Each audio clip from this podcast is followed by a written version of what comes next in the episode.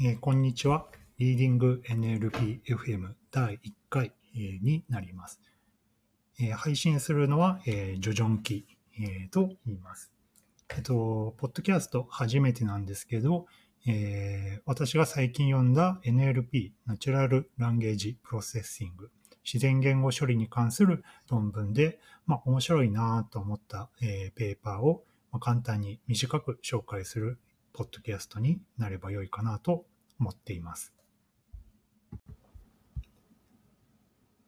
紹介する論文については私の GitHub のページに基本的に上げてあるので、まあ、そちらも見てみてください。URL は github.com スラッシュジョジョンキスラッシュ arXivNotes というリポジトリの Issues に貼ってあります。で今回紹介する論文のイシューの番号は、えー、と、112番になります。今回の、えー論文のタイトルは、えー Joint Learning of Domain Classification and Out of Domain Detection with Dynamic Class Weighing for Satisfying, Satisfying False Acceptance Rates、えーというタイトルになります。こちらは Interspeech 2018で Amazon Alexa チームが発表するタイトルになっています。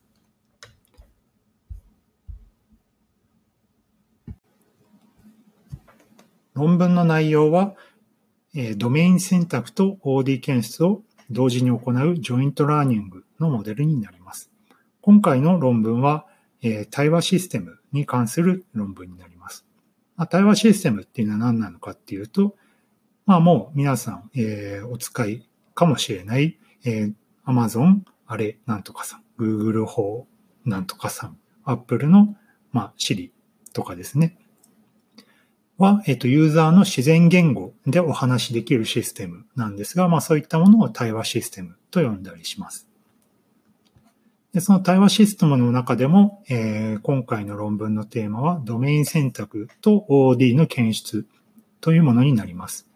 で、ドメインっていうのは何なのかっていうと、まあすごい雑に言ってしまうと、まあアプリケーションみたいなもので、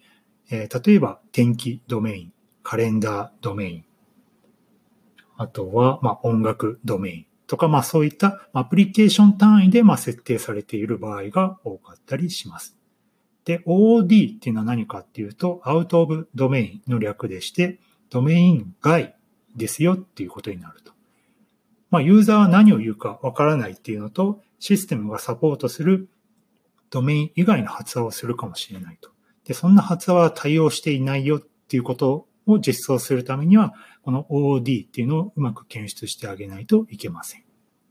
なので、まあ、ドメイン選択と OD を行うっていうのは、まあ、よくある、えーテーマ設定なのかなというところです。また、この論文の特徴としては、動的に、えークラスに対して重み付けを行うっていうのが特徴的になっていて、えーロス関数、目的関数、えーを、えーうまく調整して、えードメイン、インドメインの選択とアウトオブの、えードメイン外の選択のトレードオフをうまくやったよっていうペーパーになります。モデルについては GitHub のページで実際に図を見ていただくと分かりやすいかなと思うんですが、まあ、えーよくあるような形をしているかなという感じですね。で、まあ、まず入力からいくと、入力は、ユーザーの、発話。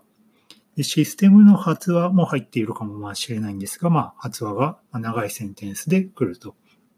で、それを、単語レベルと文字レベルでエンコーディングを、行いますと。まず最初は、ワードは、グローブっていう、まあ、あらかじめ鍛えられた、えーまあ、ワード2ベックの後から出てきたやつですが、それを使ってエンベディングしてあげる。で、チャーはまあ普通に、えーエンベディングしてあげる。で、それを、えーそれぞれ、えー、by LSTM、えー両方向の、えー LSTM、えーをかけてあげる。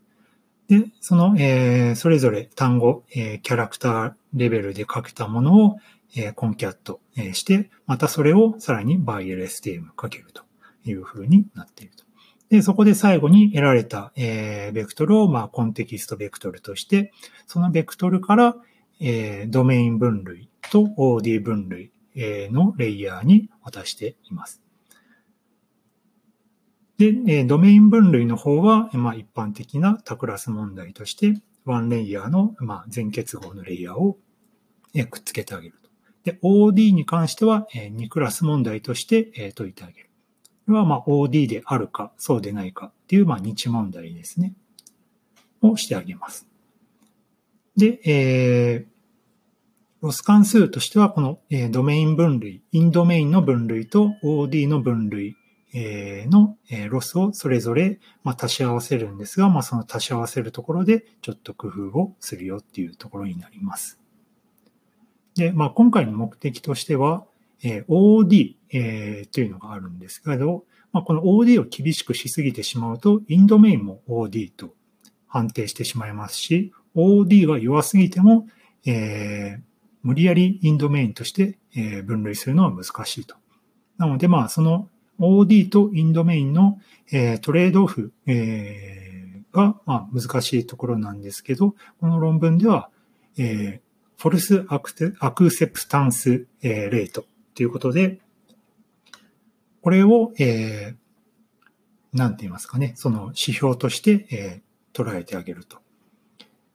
要は、そのフォルスアクセプタンスレート。まあ、誤って、えー、受諾してしまった。誤って、これインドメインですね。っていうふうに、えー、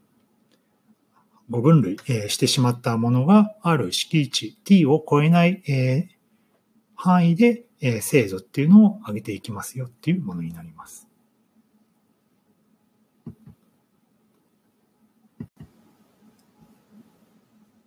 損失関数は、ドメイン分類とインドメインの分類に関しては、一般的な、えー、交差エントロピーロス、えー、まあ、正解に対してどれぐらい確率を上げられるかっていうものなんですけど、まあ、それぞれは別に、えー、簡単、よくある問題なんですが、まあ、それをどういう分、えー、分量で、まあ、混ぜ合わせて最終的な損失関数を作るかっていうのが、まあ、このテーマの難しいところになります。で、えー、この、えー、論文のでは、えー、ある、えー、パラメータラムダっていうのをまあ導入してあげると。で、これをエポック前に、えー、現在の、えー、その結果に対する false acceptance rate、えー、FAR、えー、と略してしまいますが、それを、えー、 development のデータセットで計算して、そのターゲットが、えー、 false accep acceptance rate がターゲット値を満たしたかどうかで、 in-domain と OOD の loss、それぞれの重みを変えてあげるっていう風になります。 in-domain が、まあ、弱ければ、まあ、それを、インドメインをうまく強くしようとする方に、え損失を大きくできますし、OD が弱ければ、OD をもう少し、え強くして、うまく、え分類してあげようっていうので、まあ、そのあたりのトレードオフをこのラムダっていうので、エポック前に調整するっていうので、まあ、タイトルにもある、えダイナミッククラスウェイングっていうのは、えタイトルの名前になっています。詳しい式に関しては GitHub の方にもページ上げているので、まあ見てみてください。まあ少しちょっとまあヒューリスティックな、まあ、調整損失関数っていう感じになっているかなというふうに思います。実験の話に行きます。実験では2つの Amazon A さんのデータセットを利用しています。えー、このデータセットに関しては残念ながら、えー、非公開になっています。えー、データセットの一つ目は21ドメイン発話。二つ目は、頻繁1500スキル発話になっていて、一つ目は約35%、二つ目は約半分は、OD、というふうなデータセットになっています。まあ、なかなかこの規模の、またこの multi-domain なデータセットっていうのは、まあ、一般には公開されていないので、まあ、羨ましい限りだなというふうに思います。で、実験では、まあ、いくつかモデルを比較しているんですが、えー、今回 joint learning なんですけど、えー、 separate、それぞれ OD と、えー、インドメインを分けて、えー、分類したモデル、えー、なども、えー、ベースモデルとして入れています。まあ、えー、分けたモデルに関しては、えー、まず最初に OD の、えー、分類結果を見て、まあ、えー、 in-domain だよ、まあ、OD じゃないよっていう、えー、結果が出たら、 in-domain の分類、えー、の精度を見たっていうふうに、まあ、実験をしています。まあ、実験結果に関しても GitHub の方に上げているので、まあ、見てみてください。まあ、もちろん提案モデル、 joint learning のモデルに対して、え、動的、え、クラス重み付けをしたモデルが一番良いモデルになっているっていうのが、え、わかります。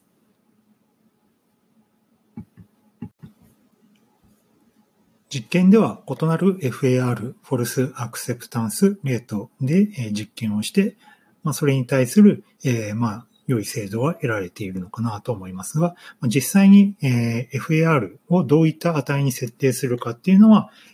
実際のアプリケーションの、えま仕様だったり、ま UX によって、ま変えるのかなとは思うんですけど、まそこは実際調整が難しいところだなと思います。はい。えー、で、えー、以上で、ま、論文の紹介をしたんですけど、え、 in-domain と OOD、え、を同時に行う、え、最新の、え、ニューラルネットワークのモデル、え、を、え、紹介しました。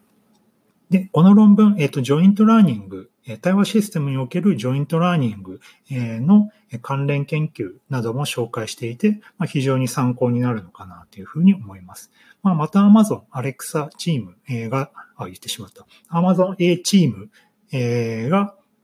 出している、え、論文ということで、まあ、非常に、まあ、信頼度も高いのかなっていうのと、まあ、アマゾンさんってあんまりペーパーを出すイメージはなかったんですけど、まあ、最近になって、えー、いろいろアマゾンさんの、えー、コンペティションとかもやっていますし、その学術業界において、まあ、露出っていうのも非常に増えてきているかなという印象があります。まあ、ただデータセットがまあ非公開なので、まあ、具体的にどういった対話例で実験したのかっていうのが、まあ、わからないっていうのと、まあ、性能の追試っていうのが、まあ、モデルの再現はできるんですけど、結果の再現っていうのができないのがちょっと残念かなというふうに思います。まあ、ただ、ドメイン選択と OD の論文って、まあ、10年前とか、には結構あるんですけど、まあ、最近はなんかもうエンドトゥエンドのもう入力を入れたらシステム応答が出てしまうっていったような、まあ、えー、流行りの論文が多いのに対して、こういった割と古典的なテーマかなというところで、まあ、最近の、えー、ディープラーニングの手法にのっとって、まあ、非常にベーシックな手法で、えー、攻めてきたっていうところで、まあ、非常に今後参考になる論文なのかなと思いました。ということで、まあ、第1回、えー、Amazon Alexa、えー、のからのペーパー、インタースピーチ2018のペーパーを紹介しました。まあ、こんな感じで、え、論文を紹介していければ良いかなとは思うんですけど、まあなかなかポッドキャスト私も初めてなので、まあ難しいところがあったり、またさらに僕別に、え、NLP をずっと研究していたわけでは、え、ないので、まあ何か間違えたことも言っているのかなっていうのはあるんですけど、まあそういったことがあったら、まあぜひコメント欄なり、Twitter なり、GitHub なり、でコメントしていただけると、えー、とても助かります。では、それでは。